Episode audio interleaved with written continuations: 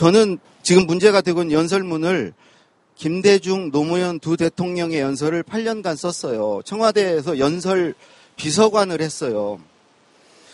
그 글과 처음 인연을 맺은 건 초등학교 2학년 때예요. 그때 어머니가 돌아가셨어요. 3월 신학기가 됐는데 담임 선생님께서 엄마를 좀 학교 나오시라고 하라고 그래요. 근데 어머니가 안 계신다는 말씀을 못 드렸어요.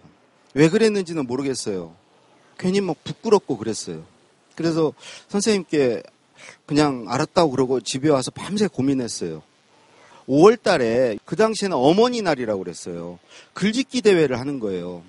그래서 제가 그 하룻밤 동안 혼자 고민하고 했던 얘기를 그대로 썼어요.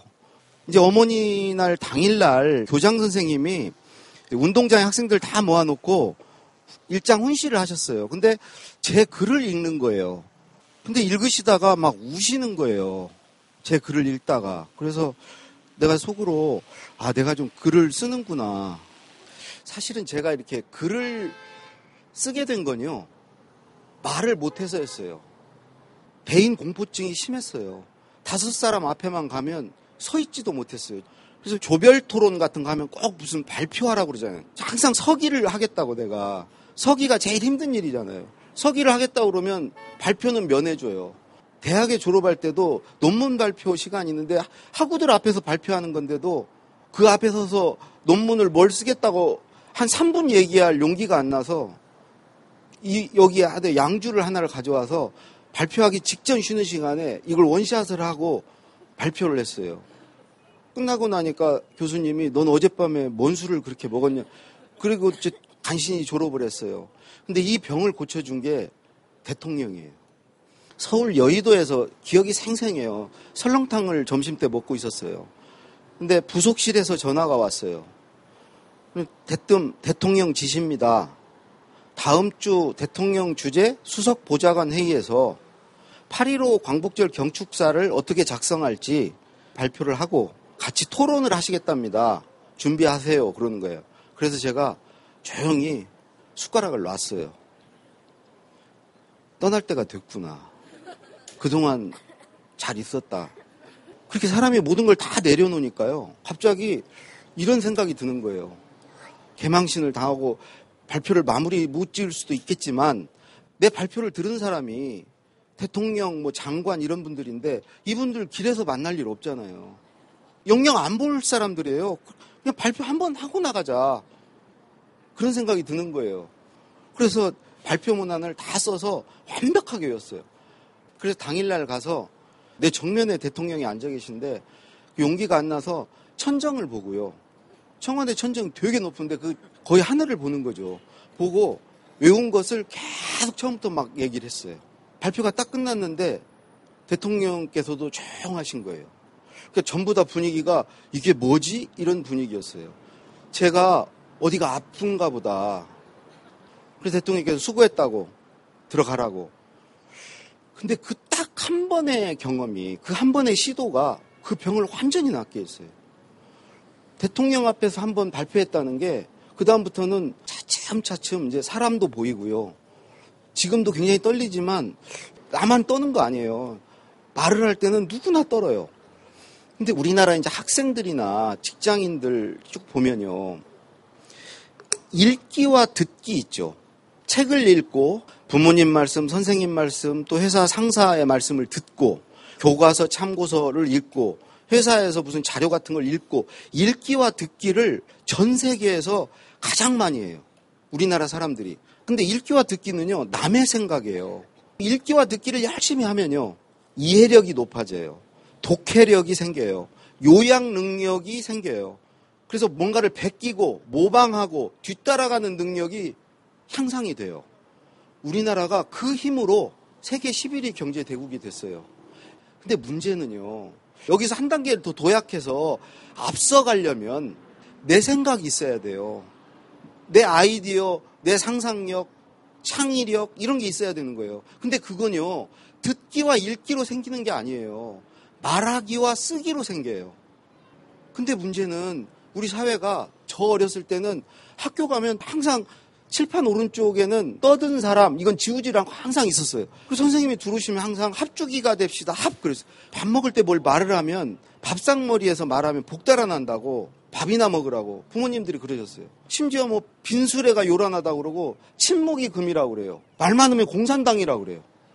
말을 못하게 하는 사회 속에서 우리가 학교를 다니고 그다음에 직장 생활을 해요.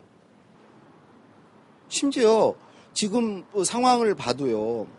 음, 리더의 말을 누군가가 해, 써줘야 되는 그리고 그거를 다 보고 했던 사람들도 그게 잘못됐다, 뭔가 이상하다, 의문이 있으면 문제 제기를 해야 될 거 아니에요. 물어봐야 될 거 아니에요. 근데 전부 입을 닫고 말을 안 해요.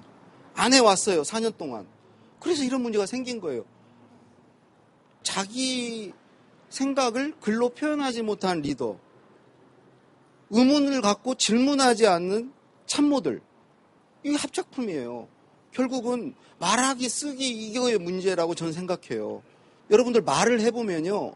생각이 정리가 돼요. 없던 생각도 나요. 막 술 취해서 얘기하다 보면 이런 생각이 내 머릿속 어디에 쓰지 하는 말들이 막 나와요. 자기 생각을 말하고 자기 생각을 쓸 때 상상력이 생기고 창의력이 생기고 이렇게 돼요. 그러니까 말하기, 쓰기를 많이 해야 돼요. 다른 말로 출력을 많이 해야 돼요. 더더군다나 여러분들 개인적으로도요. 친구 만나서 뭘 얘기를 막 하다 보면 후련하죠. 말을 했기 때문이에요. 사람은 누구나 표현 욕구를 타고나요. 표현하고 싶어 해요. 어떤 사람 그러죠. 아, 나는 뭐, 나, 남 앞에 나서는 거 싫어. 난 그냥 중간만 따라갈래. 시키는 대로 할래. 이런 분들도요. 원래 본능적으로는 표현하고 싶어 해요. 표현했다가 괜히 망신당할까봐. 자기가 뭐 가진 게 이것밖에 없다는 거를 스스로 확인하고 놀랄까봐. 그 표현하는 걸 미루고 망설이고 두려워하는 거예요. 자기의 정체성은요, 자기의 생각, 감정, 느낌, 내 안에 있는 거예요. 그 내 안에 있는 걸 여러분이 알 수 있는 방법은요, 말해보고 썼을 때 알아요. 그러니까 말해보고 써야 내가 누군지 알아요. 그러니까 말하기 쓰기는 스스로 행복하기 위해서도 반드시 해야 돼요. 그냥 누구한테 들은 얘기는 어디 가서 하세요. 책에서 읽은 것은 어딘가에 쓰세요. 여러분들이 읽기와 듣기를 하는 것은 쓰기와 말하기를 하기 위해서 하는 거예요.